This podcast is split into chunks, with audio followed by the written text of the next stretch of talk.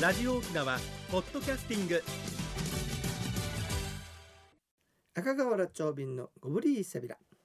えー放送744回目の今日は4月の10日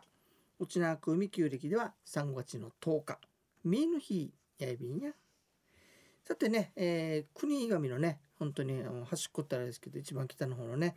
えー奥というところに行ってきましたはいそしてねあの58号の記念碑があるんですよ、はいあっちが起点だから沖縄本島で北の方が起点なんですね。あっち奥のあのあくまで沖縄側の起点ね、はいまあ後でゆっくり話しようんですけどはい。そしてねそこから左の方にちょっと入ってみてうんうん奥漁港に向かうとね面白いもの見つけたたくさん。はうんあ、なんでしょ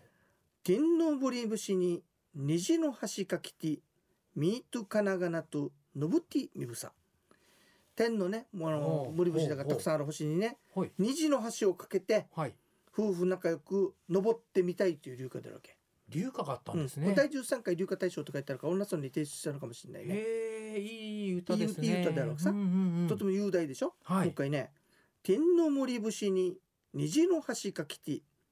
ミートカナガナとのぶてみうさ」これもしかすると虹虹っていうのがうちのうで農地だからねはい。農地橋かきてと呼んでもいいかもしれないね。ほうほうほうほでパーラー奥っていうお店のね壁に掲げてあるんだけれどう。も、はい。とっても雄大で美しい歌だろうさ、うんでその横にね奥でまた看板みたいのがあってね、はい奥の漁港に行くと2つ岩があって間にこうあのロープかけてあるっていうか縄やってる岩があるんですよ。はい。かりゆしの岩っていう名前になってるんだけどもさあ、めでたい。うん、その由来が書かれていたわけ。はい。で紹介しましょうね。はい。えっ、とね、もともとはね、手前の方がミーダチ、おこ、れ女岩、女は。うんはい。後方がウーダチ、ミもウーモンっていうからさ、はい。男岩、ほうほうほくるめう。てタチントウというそうですね。何々 G じゃないんだね。うんタチントウというそうです。でね、奥の集落っていうのは、もう今現在58が通って、はい。また県道何何号何何のちょっと忘れたけど。あるからねそうでしたかね。は新いし。くできてるから割と便利なんだけど、昔はね道がないからえ、陸の孤島だったわけ本当にあ、そうだったんですねうんそ。れ大変だったわけさねはい。それでもう海に頼るでしょはい。ところがこの奥の漁港ってのは北に面してるわけよそうですよね。しかも北風ビュービューの場所にあるから寒い。はい非常に大変だったわけ寒いというよりも波が荒いわけだよ要は波が気象的に高くうてん風が強風いが強いか難らねしい大変海だだっったたわんけでさすねね。はいで。その時にねこのはいタチン島という岩にうんうんこうあのーヤンバル船をさはいちょうど縛り付けることができるわけですよはあこれがなかったら係留する場所すらないわけそういうことでしたうんだかか。ら非常にあの島の人たちにはね大変あのもう苦悩ねうん。幸せを持ってきてくれるようそうなですね岩だったというふうに、うんえー考えられていたようですと。っても大事な岩ですね。そしてね、はいであのこの岩を海上からの豊かなかりゆしを招くと、はい。ね、めめでたいさを招くということでねはあかりゆしの岩と命名したそうです。そうなんですもね。ともと本当の名前はタチンタチンととこ。だけども非常にあのいいことを持ってきてくれるということで、かりゆしの岩と名前つけたと。うんうんで名付け親がね金城これ明さんなのかな、はい昭和の紹介ってねおー金城明さん、当時62歳だそうです。はい。はいで1957年っていうから結構前だね、5月11日に区共有会からも180名参加してかりゆしの宮と命名しようっていうことに決まって命名式もやったそうです。すごいいいですね。で現在はねこのタチンとかりゆしの岩はね、奥漁港のあの手前の方にあってはい。 2つの岩の間にしめ縄がかけてあるんですね。あ今も奥の集落を守っている、ー見に行きたいは。い、大変素晴らしいあの説明版がありました。ああいいもの見ました。はういねん。そうなんですはねい。さて、あの、皆さんおかげさまでね、4月の16日のあのアメリカ用ツアーは満席となりましたのであーほぼ満席となりましたのあで、りがとうごあざいりがます。とうございました。で、今度はね、15日にあるんですけれども、その前にね、5月の1日、ちょうどゆり祭りが行われる時期なんですよ。ゆり祭りというと家島。家島ですでねね。、何本か出すんだけけれども、はいええそのうちの1本を長瓶ツアーにしていただきました。あらというわけで、大和目来たる芸能の島、家島、100万本のゆりと歌の旅、5月1日の日曜日に実施いたしますよ。あら、古典で習ったかな、吉田健康という人が出てくるわけさね。はい、名前だけは覚えてます。家島にはね、はい吉田の親父人口はつって吉田健康の名前が出てくる歌碑があるわけなよぜだ。で大和目来たる歌碑が結構あるわけさはい。そういったものを楽しみながらもちろんシンボルの飯島タッチにも登ってはいそ。してウチナームンのえっ、と変態飯島ハンドゥーゴアの舞台そこにも行きますはい。ね。というわけで、えっと、これがね、えー料金が9480円となっておりますね。はい。これはまあもちろんこれフェリー代とお弁当代もあついてあでそうそうす聞ねこうと思ってすましたべてフェつリー代いもて入ってんですね9180円になっておりますのではいユタサルグとウニギエサビラワクチン3回以上接種者対象となっております、うん050-5533-2525 050-5533-2525までウニギエサビラどうせ飯島にユリアユリツアに行くんだったらこちらの方に参加してみてはいかがでしょうかこれは乗り場はいつも通り富城とこちらはパレットと富城からずっとねあ富城はいあ富城じゃなあいの富城です迎えていきますのでね失礼しましたはいよろしくお願いいたします、はいお問い合わせください、はい、それでは次のコーナーです。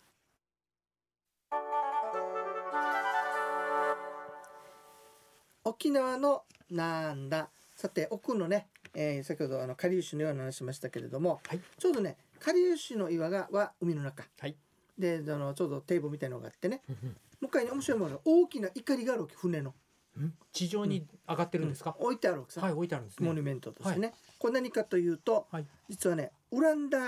怒りと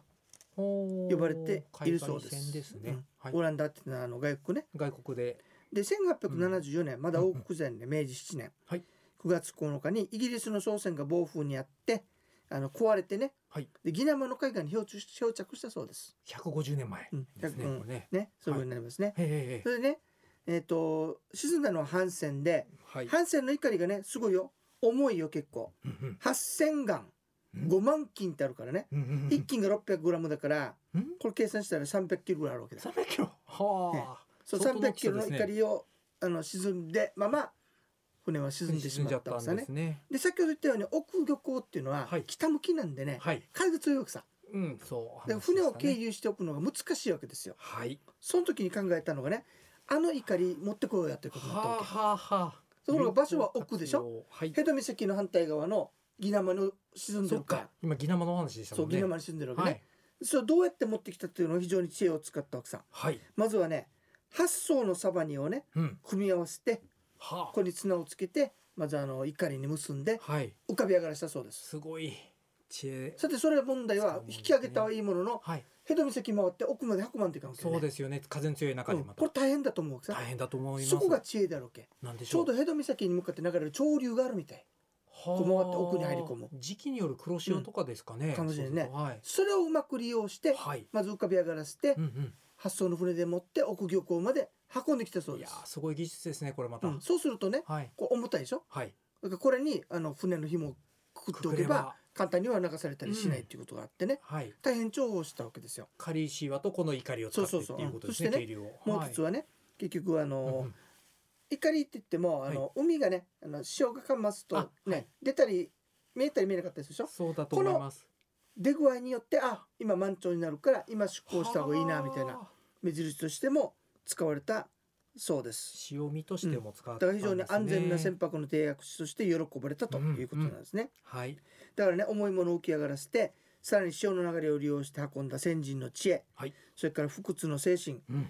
奥の人たちはね非常にあの共同意識が強いらしくもうま奥とまってるナーハという言葉が残っている。ウクナーうん、ハ奥ナーハほうーんい、奥魂のこと奥ナーハって言うんだって。くだましなんですねそれをね聞いたもん記念するものとしてこのオランダ怒りっていうのがあるそうですよ。だからカリウシの岩のすぐ隣にあるんでね。知らなかったよかったら見てみてはいかがでしょうか。ちなみに日は昭和57年5月8日奥港の改修工事があったもんだから、はいその時に引き上げてそこに移しました。ああ今はその時まで陸上にあります使ってたんですねねはいさてところでね実ははい58号を起点隊にしたんだけど、うんうん58号はねあの面白いことに、はい起点は鹿児島県の、うんえー鹿児島市です。うんうん鹿児島市ねあでも聞いたことがありますね、はいだから西郷隆盛さんの銅像かなんか前交差点があってへえそこが終点だってあ支店だって視点なんですか終点はね那はい覇の明治橋ほほだそうですね、ああそこか、そうで、はい途中ね、はい海の中を通っているというこ珍しい国道でもあるわけあれそうでしたっけ、うん結局海の中を通っている形になるわけですよあまあまあそうですね、うん鹿児島から種子島経由でうん、そういうことこでうす奄ね美大島通ってみたいな感じでそれが全部同じ一つの国道としてはい扱われているという大変貴重な道ですはいそれでねえその、えー、と沖縄本島の側はいがちょうど国頭の奥うんということになっておりますんでね、はいまあ、よかったら皆さんも行かれてみてくださいねそれでは次のコーナーです一に運動二にメモリン私が私であるためにメモリン一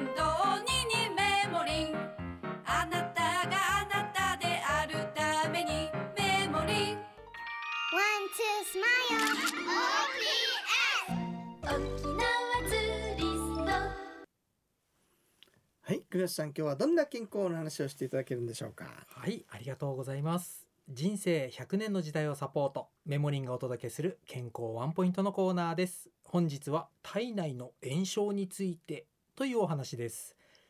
炎症とは体内に入ってきたウイルス、細菌や異常が発生した細胞を取り除こうとする仕組みのことをい言います。これらの炎症は一時的なものでしばらくすれば治りますがこれらの炎症とは違い実は体内でダラダラと長引く炎症が慢性炎症で様々な病気につながります、えー本日はその原因について